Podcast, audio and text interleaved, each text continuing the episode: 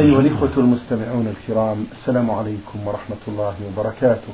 هذا لقاء طيب مبارك من برنامج نور على الدرب. ضيف اللقاء وسماحة الشيخ عبد العزيز بن عبد الله بن باز المفتي العام للمملكة العربية السعودية ورئيس هيئة كبار العلماء. مع مطلع هذا اللقاء نرحب بسماحة الشيخ أجمل تحية فأهلا ومرحبا لسماحة الشيخ. حياكم الله. وبارك فيكم. سماحة الشيخ الحقيقة هذه رسالة من القصيم من السائلة نون عين حا كتبت بأسلوبها الخاص. تقول سماحة الشيخ تذكر بأنها امرأة متزوجة عندها ثلاثة من الأطفال ومدرسة وتحمد الله على ذلك. المشكلة حفظكم الله تقول عند دخولها إلى المدرسة ينتابها شيء من الخوف وهذا الخوف يتحول إلى وسوسة حيث تقول لا أستطيع أن أتكلم مع زميلاتي. وعندما أتكلم مع إحداهن أشعر بالخجل والخوف الشديد ولا أستطيع أن أرد كلمة واحدة وأنا أشكو إلى الله قبل كل شيء ثم لكم أن توجهوني إلى الأمر الذي يفرج عني بالدعاء الخالص وأن يزيدني إيمانا إلى إيماني. جزاكم الله خيرا. وما سبب ذلك مأجورين؟ بسم الله الرحمن الرحيم. الحمد لله وصلى الله وسلم على رسول الله. وعلى آله وأصحابه ومن اهتدى بهداه. أما بعد هذا الكرب الذي يصيبك كله من الشيطان. فالواجب التعوذ بالله من الشيطان الرجيم والثقة بالله والاعتماد على الله وسؤاله سؤاله التوفيق والإعانة. هكذا يجب عليك وعلى أمثالك أن يكون عندك القوة والنشاط والهمة العالية والتوكل على الله وأن تسأله سبحانه أن يعينك وأن يثبت قلبك على الهدى وأن يعينك على أداء الواجب وعلى تعاطي ما شرعه الله وعلى ترك ما نهى الله عنه وإذا صدقت يسر الله أمرك. هم نساء مثلك. يجب أن أن لا لا تهتمي بهذا الأمر. وأن يكون عندك القوة والنشاط في الدروس وفي السلام وفي التحدث مع زميلاتك ونحو ذلك. واضرع إلى الله أن يعينك على هذا وأن يثبت قلبك ولسانك على الحق. وأن يعينك على كل خير وأن يمنعك من نزغات الشيطان. وعليك أن تحذري هذه الوساوس. وإذا أحسست بشيء من هذا قولي أعوذ بالله من الشيطان الرجيم. أعوذ بالله من الشيطان الرجيم. أعوذ بالله من الشيطان الرجيم. ويزول هذا الأمر إن شاء الله. كل هذا من الشيطان. فأنت عليك الصدق في اللجأ إلى الله وسؤاله التوفيق والإعانة والعافية من كل سوء. وعليك مع هذا التعوذ بالله من الشيطان الرجيم. وزد في هذا والتكرار. نسأل الله لك التوفيق والهداية. ونسأل الله لك العافية. من كل سوء. جزاكم الله خير. سماحة الشيخ. سماحة الشيخ ونحن نتحدث عن الوسواس. تشكو كثير من الأخوات من الوسوسة في الصلاة والطهارة. البعض منهن تجلس ما يقارب من نصف ساعة مثلا في الحمام. تعيد وتكرر الوضوء. ما العلاج الناجح في ذلك سماحة الشيخ؟ مثل ما تقدم. هذا من الشيطان. الواجب الحذر من من وساوسه والصدق في ذلك وسؤال الله العافية بصدق. وبذلك يزول هذا هذا الوسواس لا في الصلاة ولا في الطهارة. الواجب أن على المصلي أن يعرض عن هذه الوساوس. رجل أو امرأة. وأن يتعوذ بالله من الشيطان ولو في الصلاة. ولما اشتكى عثمان بن عبد العاص الثقفي رضي الله عنه إلى النبي صلى الله عليه وسلم قال يا رسول الله إن الشيطان لبس علي صلاتي. قال له النبي صلى الله عليه وسلم إذا وجدت ذلك فانفذ عن يساري ثلاث مرات. وقل أعوذ بالله من الشيطان. ثلاث مرات. قال عثمان ففعلت ذلك فأذهب الله عني ذلك الوسواس.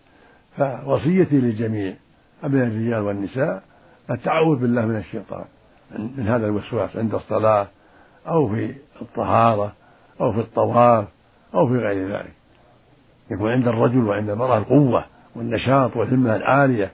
والتعوذ بالله من الشيطان وسؤال الله الإعانة والتوفيق والثبات على الحق والعافية من نزغات الشيطان ويدفع عن يساره ثلاث مرات ويقول أعوذ بالله من الشيطان الرجيم ثلاث مرات إذا أحس بهذا الشيء وإذا صدق مع الله تعوذ وسأل الله العافية أعاده الله وكفاه شر عدوه. نعم.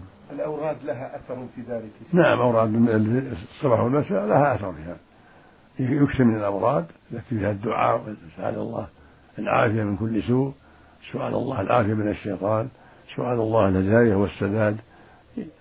فالأفراد لها أثرها العظيم. أحسن الله إليكم وأثابكم الله سماحة الشيخ. السائلة أختنا من القسيم نون عين حاء في سؤالها التالي تذكر بأنها أصابتها آلام الولادة وكانت صلاة العشاء قد دخلت فمن شدة الآلام تقول لم أستطع الصلاة. وبعد أن يسر الله عليها وانتهت من الأربعين قضت هذه الصلاة.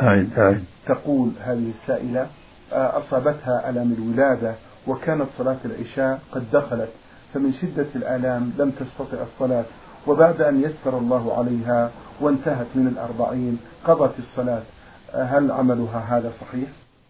إذا كان الألم معه طلق ومعه دم فلا عليها صلاة. تبع النفاس. إذا أصابها الطلق وخرج منها الدم ولم تستطع الصلاة صار هذا من النفاس. يحكم به تبع النفاس فلا, فلا قضاء عليها. أما إذا كان لا إنما هو آلام ولا ما فيه طلق ولا دم تقضيها. إذا كان ما قام صلاتها تقضيها مثل ما فعلت. أما إذا كان لا قد أحست بالطلق وخرج الدم فهذا لا قضاء هذه المرأة لا قضاء عليها. في تلك الصلاة التي تركتها بعد وجود الطلق وخروج الدم. نعم. في آخر أسئلة هذه السائلة تقول سماحة الشيخ تذكر بأن عندها شغالة في المنزل تقول أمرتها بأن تتحجب عن زوجي وتحجبت ولكن في بعض الأحيان تكشف عن وجهها وقد هددتها بأنني سأخصم من راتبها. هل يجوز عملي هذا؟ هذا الواجب على الخادمة أن تستتر عن صاحب البيت وعن أولاده المكلفين وعن غيرهم من الرجال والواجب عليك أمرها بذلك لأن الله جل وعلا يقول والمؤمنون والمؤمنات بعضهم أولياء بعض يأمر بالمعروف وينهون عن المنكر ويقول سبحانه وتعاونوا على البر والتقوى هذا الواجب عليك وعليها أن تسمع وتطيع وأن تحتجب. نعم. أحسن الله إليكم سماحة الشيخ. بالنسبة سماحة الشيخ إلى الخصم من راتبها تقول؟ لا تخصم من راتبها تعطيها راتبها. على على حوط لها لا تخصم شيئا لكن تنصحها وتجتهد في نصيحتها. نعم. الله جزاكم الله خير يا شيخ. ما صحة قول يحيي ويميت في قول لا إله إلا الله وحده لا شريك له له الملك وله الحمد يحيي ويميت وهو على كل شيء قدير؟ كان النبي يقول هذا طيب. ربما قال وربما ترك الأمر واسع. فإذا قال لا إله إلا الله وحده لا شريك له له الملك وله الحمد وهو على كل شيء قدير فلا بأس. وإن زاد وقال يحيي ويميت فلا بأس. وإن زاد بيده الخير فلا بأس. وإن زاد وهو حي لا يموت فلا بأس. الأمر واسع. كلها جاءت عن النبي صلى الله عليه وسلم. فالأمر في هذا واسع والحمد لله. لا إله إلا الله وحده لا شريك له له الملك وله الحمد وهو على كل شيء قدير بعد السلام. بعدما يقول أستغفر الله أستغفر الله أستغفر الله. اللهم أنت السلام ومنك السلام. تباركت يا ذا الجلال والإكرام. وإذا زاد يحيي ويميت فلا حرج. ويأتي بهذا الذكر عشر مرات بعد المغرب وبعد الفجر ويزيد فيها يحيي ويميت لأنها وردت في الأحاديث أيضا. فالمقصود أن الأمر واسع. إذا أتى بها أو حذفها الأمر واسع والحمد لله. كلها جاءت في النصوص. جاء جاء, جاء يحيي ويميت. وجاء بيده الخير وجاء زيادة وحي لا يموت. كل هذا طيب والحمد لله. أحسن الله إليكم وبارك فيكم سماحة الشيخ. هذا السائل أبو عبد الله يقول إذا كان في نفسي شراء حاجة ليست ضرورية ولكنها من الكماليات وأنا عندي وفرة مالية هل هذا يعد من الإسراف؟ يعد يقول السائل أبو عبد الله إذا كان في نفسي أن أشتري حاجة ليست ضرورية ولكنها من الكماليات وأنا عندي وفرة مالية. هل هذا يعد من الإسراف؟ ليس من الإسراف إذا كان كماليات. زود فراش ليس بإسراف. زود هنا يحتاجون إليه. زود يعني إدام يكفي يكفي يكفي الجميع. ليس بإسراف. الإسراف اللي يأتي بشيء لا حاجة إليه. هذا الإسراف. أحسن الله إليكم سماحة الشيخ. السائل يقول قلت لأحد الإخوان آه، أشرف على عمارتي وسأبيعها عليك بعد نهايتها إن شاء الله. وهو حريص جدا على شرائها. وهو الآن يقوم بتسديد المبالغ ثم أعطيه إذا توفرت مبالغ عندي. فهل تسديده عندي من القرض الذي جر نفعا؟ أعد. يقول قلت لأحد الإخوة أشرف على عمارتي وسأبيعها عليك بعد نهايتها إن شاء الله. وهو حريص جدا على شرائها وهو الآن يقوم بتسديد المبالغ ثم أعطيه إذا توفرت المبالغ عندي. فهل تسديده عندي من القرض الذي جر نفعا؟ هذا يحتاج إلى تأمل يحتاج إلى تأمل في في لقاء آخر إن شاء الله. يحتاج إلى تأمل في لقاء آخر. نعم. أحسن الله إليكم. نعم. هذا سائل يقول سماحة الشيخ البكاء من خشية الله أمر طيب ولكن في صلاة التراويح نسمع بكاء مرتفع يشوش على المصلين. فما حكم آه هذا البكاء المرتفع؟ جزاكم الله خيرا. المشروع للمؤمن أن يجاهد نفسه حتى لا يشغل المصلين ببكائه ويكون بكاء بكاء بصوت منخفض. هذا هو المشروع له. ولهذا كان عليه الصلاة والسلام يسمع لصدره أزيز كأزيز من جميع البكاء ولكن لا يكون رفيع يؤذي الناس وربما دمعت عيناه من دون صوت فالحاصل أن المؤمن يجاهد نفسه حتى لا يتأذى أحد ببكائه. وأما إذا غلبه ولم يستطع فهذا لا يضره ذلك. نعم. أحسن الله إليكم وبارك فيكم سماحة الشيخ السائل يقول إذا شك المصلي هل قرأ الفاتحة في الركعة الأولى؟ وهذا الشك حصل في الركعة الثانية ماذا يعمل؟ إذا كان مأموم لا يضره ذلك. إذا كان مأموم لا يضره ذلك والحمد لله يتحملها الإمام إذا كان تركها جاهلا أو ناسيا أو شك في الأمر لا يضره. لكن لا يجوز التعمد تركها بل يلزمه أن يقرأها مع مع الإمام. هذا هو الصواب. في الجارية والسرية. أما إذا كان جاهل وتركها أو أو ناس أو ما أو جاء والإمام راكع أو عند الركوع فلا عليه فليس عليه فاتح لا يضره. أحسن الله إليكم. عبارات كثيرة تتردد يقول السائل على ألسنة بعض الناس. يقول من هذه الأقوال شاء الحظ التعيس حيث أنني قرأت هذا في إحدى المجلات الشيخ ما يجوز يقول شاء الحظ ولا شاءت قدرة الله ولا شاءت شرائط الله وشاء الله سبحانه شاء الله كذا شاء ربي كذا شاء الرحمن كذا. ولا يقول شاءت شاء الحظ أو شاءت إرادة الله أو شاءت الظروف فهذا لا يجوز. جزاكم الله عنا وعن المسلمين خير الجزاء. من أسئلة السائل يقول دار نقاش حول الجمعية التي تفعل في كثير من بعض الإخوة. هل هي جائزة أم محرمة؟ نرجو البيان والتوضيح في ذلك شيخ. إن كان المراد بالجمعية القرض اللي بينهم كهذا يأخذ ألف ألف من هذا ألف من هذا ألف من هذا ثم يقضيهم والآخر كذلك والآخر كذلك. فلا بأس. هذا قرض لا حرج فيه. نعم. أحسن الله إليكم. بخصوص تسوية الصفوف في المسجد ما حكمها؟ وهل يجب على المأموم إذا كان هناك صف متأخر أن يعدله خاصة وأن بعض الصفوف فيها بعض الفراغات الكبيرة أم أن هذا مختص بالإمام؟ الواجب تعديل الصفوف. وسد الخلل. على الإمام والمأموم. الإمام ينبههم وعلى المأمومين يفعلوا ذلك. وإذا جاء إنسان وراء خلل سد الخلل. وقرب بين بين الصف حتى يسد الخلل. نعم. لأن الرسول أمر بهذا عليه الصلاة والسلام. أحسن الله إليكم سماحة الشيخ. هذا سائل للبرنامج يقول كيف يعالج الإنسان الخوف من الموت؟ لا سيما إذا كان يخاف ركوب مثلا الطائرة ويقول ربما تقلع الطائرة وقد أموت. إيش بعد؟ يقول كيف يعالج الإنسان الخوف من الموت؟ لا سيما إذا كان يخاف مثلا من ركوب الطائرة أو السيارات أو غير ذلك.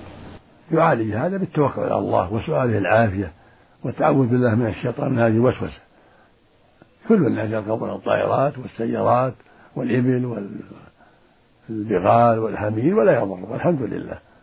ليس له لا يقع عليه إلا ما قدر له. فعليه أن يكون واثقا بالله وأن يكون حسن الظن بالله وأن يسأل ربه العافية ويحذر هذه الوساوس وهذه المخاوف التي لا أساس لها. أحسن الله إليكم سماحة الشيخ. السائل آه، عبد الله ألف ألف يقول أصلي النافلة أحيانا ويحدث أن يسلم الرجل الجالس عن يميني على الرجل الجالس عن يساري وأنا في صلاتي لم أنتهي فهل يقطع ذلك الصلاة؟ أعيد يقول أصلي النافلة ويحدث أن يسلم الرجل الجالس عن يميني على الرجل الجالس على يساري وأنا في صلاتي فهل يقطع ذلك الصلاة؟ لا يضر لا. هذا كالمرور. أما كونه يمد يده لأخيه والآخر يمد يده لا يضر لا حرج في هذا. نعم. جزاكم الله عنا وعن المسلمين خير الجزاء.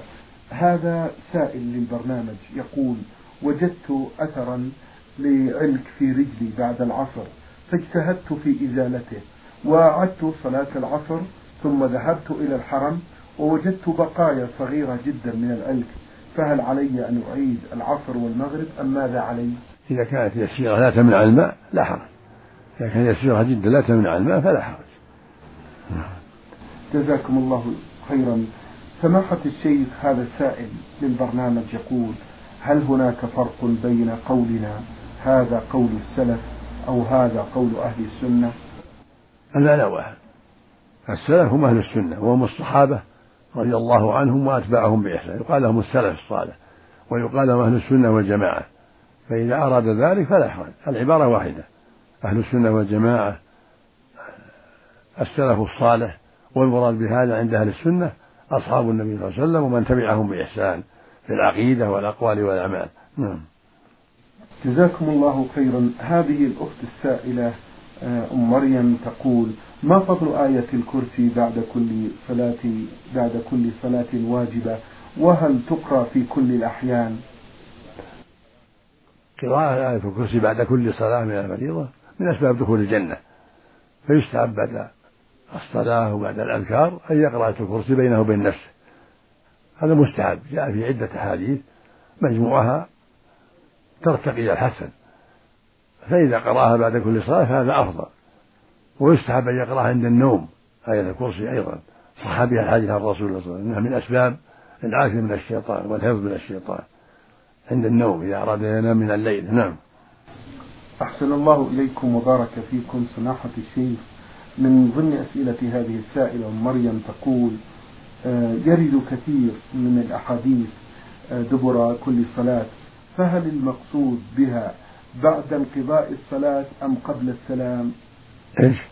تقول حفظكم الله فضيلة الشيخ يرد كثير من الأحاديث في آه، ذكرها دبر كل صلاة فهل المقصود هو بعد انقضاء الصلاة أم قبل السلام؟ دبر الصلاة آخرها قبل السلام هذا هو الأصل. مثل دبر الحيوان آخر وآخره فدبر الصلاة ما كان قبل السلام آخرها قبل السلام. يستحى فيه الدعاء بعد قراءة التحيات والصلاة على النبي صلى الله عليه وسلم والتعوذ بالله من عذاب جهنم ومن عذاب القبر ومن فتنة المحيا والممات ومن فتنة المسيح الدجال. يستحب أن يدعو بعد هذا قبل أن يسلم في الفرض والنفل وإن دعا بعد الذكر بعد السلام بعد الذكر فلا بأس بينه وبين نفسه.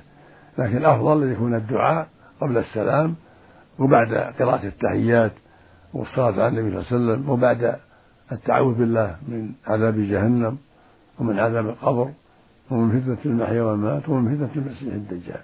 لأن الدبر دبر الشيء آخره ودبر الصلاة آخرها قبل السلام. كما في الحديث أنه قال لمعاذ لا تدع أن دبر كل صلاة تقول اللهم أعني على ذكرك وشكرك وحسن هذا قبل السلام. وأما الحديث الآخر كان النبي صلى الله عليه وسلم يقول في دبر الصلاة بعد السلام لا إله إلا الله. فهذا المراد بعد السلام يأتي بالأذكار الشرعية. يقول استغفر الله استغفر الله استغفر الله يعني بعد السلام. اللهم أنت السلام ومنك السلام تباركت يا ذا الجلال ثم يقول لا إله إلا الله كما كان النبي يفعل عليه الصلاة والسلام بعد السلام. أحسن الله إليكم سماحة الشيخ هذا السائل أبو عبد الله يقول القرآن فيه شفاء للناس ورحمة. نرجو أن تذكروا الآيات التي يشرع آه، قراءتها على المريض وعدد المرات وكيفية النفس. جزاكم الله خيرا لأن عندنا شخص مصاب بمرض ونريد أن نقرأ عليه. كل القرآن شفاء كل القرآن شفاء من أوله إلى آخره. وإذا قرأ الفاتحة فهي أعظم سورة في القرآن. كررها كما قرأها الصحابة على اللديق في لما مروا عليه في بعض أحياء العرب قرأوا عليه قرأ عليه بعض الصحابة سورة الفاتحة وكررها فشفاه الله. فإذا قرأ سورة الفاتحة وقرأ معها آية الكرسي أو بعض الآيات الأخرى كله طيب. وإذا قرأ قل هو قل هو الله أحد وقل أعوذ برب الفلق وقل رب الناس ثلاث مرات كان حسنا أيضا من أسباب الشفاء. وكل قرآن شفاء. إذا قرأ منه ما يسر الله من البقرة من آل عمران من النساء من المائدة من بقية القرآن كله كله شفاء. كما قال الله جل وعلا قل هو للذين آمنوا هدى وشفاء وقال سبحانه وننزل من القرآن ما هو الشفاء ورحمة يعني كله شفاء.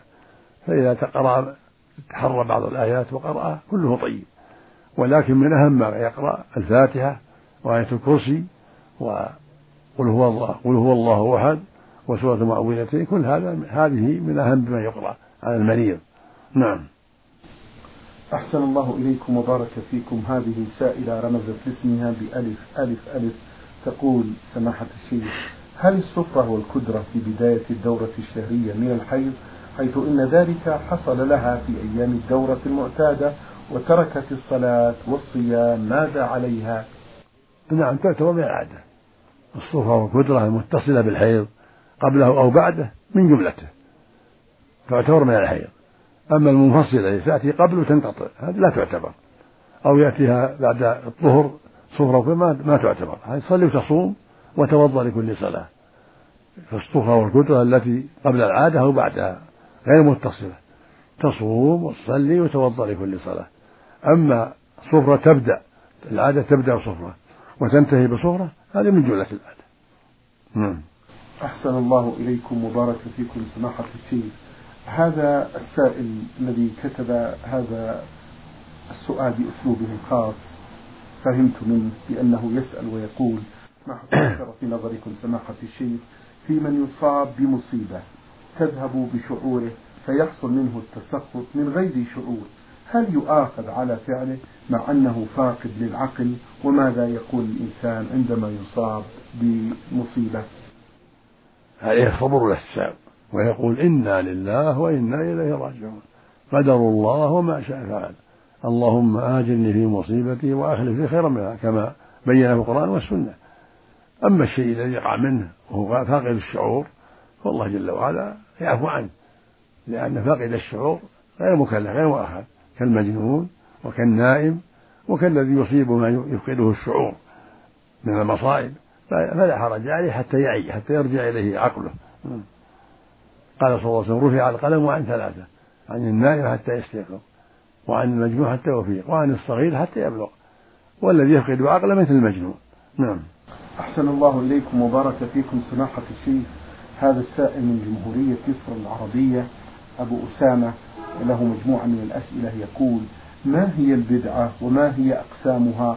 وهل يجوز أن نصلي خلف إمام مبتدع عنده بعض البدع؟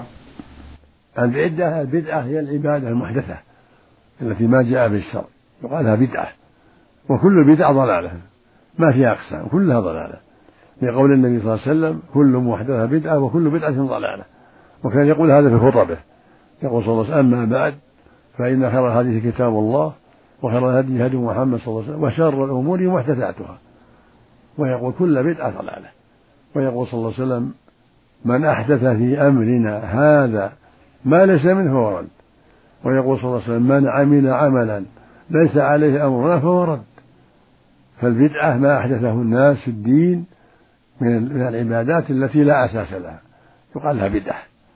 وكلها منكرة وكلها ممنوعة. أما تقسيم بعض الناس البدعة إلى واجبة ومحرمة ومكروهة مستحبة ومباحة هذا تقسيم غير صحيح. الصواب أن البدع كلها ضلالة كما قاله النبي صلى الله عليه وسلم. نعم. أحسن الله إليكم. يقول صلاتنا خلف هذا الإمام المبتدع. إذا كانت بدعة مكفرة لا يصلى خلفه كبدعة الجهمية والمعتزلة وأشباههم. أما إذا كان بدعة غير مكفرة كرفع النية الصوت بالنية نويت أن أصلي أو ما أشبه هذا فلا بأس لكن يعلم يوجه إلى الخير يعلم لا يرفع صوته بل ينوي بقلبه والحمد لله نية القلب تكفي. وهكذا بدعة الاجتماع للموالد إذا كان ما فيها شرك هذه ما غير مكفرة. أما إن كان فيها دعاء النبي صلى الله عليه وسلم أو دعاء صاحب المولد أو الاستغاثة به سواء مولد علي أو مولد الحسن أو الحسين أو النبي صلى الله عليه وسلم أو فاطمة إذا كان في دعاء دعاء صاحب المولد أو استغاثة أو نذر له أو ذبح له هذا شيء أكبر. أما إذا كان مجرد اجتماع لقراءة القرآن أو أكل الطعام هذه بدعة. صاحبها لا يكفر. نعم. أحسن الله إليكم وبارك فيكم سماحة الشيخ. هذا السائل يقول في سؤاله إذا أقيمت الصلاة وأنا في نافلة ثم صار هناك فراغ بيني وبين الصف هل علي حرج أن أمشي حتى أصل إلى نهاية الصف؟ أي يقول إذا أقيمت الصلاة وأنا في نافلة ثم صار هناك فراغ بيني وبين الصف هل علي حرج أن أمشي حتى أصل إلى نهاية الصف؟ عليك أن تقطع الصلاة أن تقطع النهاية إذا أقيمت الصلاة يقول صلى الله عليه وسلم إذا أقيمت الصلاة فلا صلاة إلا المكتوبة. فعليك أن تقطعها وتدخل الفريضة. تقدم إلى الهرجة وتسدها. إلا إذا كنت في آخرها قد ركعت الركوع الثاني في السجود في التحيات تكملها. ثم تقوم وتدخل الصف مع الإمام. أما إذا كان بقي عليك ركعة أو أكثر تقطعها لقوله صلى الله عليه وسلم إذا أقيمت الصلاة فلا صلاة إلا المكتوبة. أخرجه مسلم في الصحيح. أحسن الله إليكم سماحة الشيخ. الأخت السائلة تذكر بأنها امرأة حاضت وهي في الخامسة الابتدائي وبدأت الصيام ولكن في الثلاث, في الثلاث السنوات الأولى التي بعد البلوغ لم تصم رمضان وكانت تجهل الحكم ما الذي يلزمها الآن؟ عليها القضاء ما دام أتاها الحيض وهي صغيرة من تسع سنين أو عشر سنين عليها أن تقضي ما تركت. نعم. أحسن الله إليكم. إذا دخل شخص والإمام قد ركع ثم ركع على رفع الإمام ماذا يلزمه؟ هذا السؤال الأول السؤال الأول اللي قبل أي إيه، المرأة. تقول امرأة حاضت وهي في الخامسة الابتدائي وبدأت الصيام ولكن في الثلاث السنوات الأولى التي بعد البلوغ لم تصم رمضان وكانت تجهل الحكم. ما الذي يلزمها؟ عليها القضاء عليها القضاء. مع التوبة والاستغفار. نعم. نعم, نعم. عودة إلى سؤالنا هذا من أبو عبد الله يقول إذا دخل شخص والإمام قد ركع ثم ركع على رفع الإمام. إذا أدرك الركوع قبل أن يرفع اعتد بها وإن رفع الإمام قبل أن يستوي راكعا لا يعتد بها يقضيها. أما إذا استوى راكعا قبل أن يرفع الإمام فإنه يعتد بها ولا يضره رفع الإمام. أما إذا هذا أقبل على الهوي والإمام رافع لا لا يعتد بها يقضيها. أحسن الله إليكم. نختم هذا اللقاء سماحة الشيخ بهذا السؤال وهو إذا دخل شخص والإمام في التحيات الأخيرة هل يجلس أو ينتظر جماعة أخرى؟ الأفضل يدخل معه ولا ينتظر. لقوله صلى الله عليه وسلم في إذا أتيتم الصلاة فعليكم السكونة السكينة والوقار. فما أدركتم فصلوا وما فاتكم فأتموا. هذا عام يعم من أدركها في الركعة الأخيرة أو التشهد يدخل معه والحمد لله. نعم. شكر الله لكم سماحة الشيخ وبارك الله فيكم وفي علمكم ونفع بكم الإسلام والمسلمين. أيها الإخوة الأحباب أجاب عن أسئلتكم سماحة الشيخ عبد العزيز بن عبد الله بن باز المفتي العام للمملكة العربية السعودية ورئيس هيئة كبار العلماء. شكر الله لسماحة الشيخ على ما بين لنا في هذا اللقاء الطيب المبارك من أسئلتكم. وشكرا لزميلي مهندس الصوت فهد العثمان والسلام عليكم ورحمة الله وبركاته.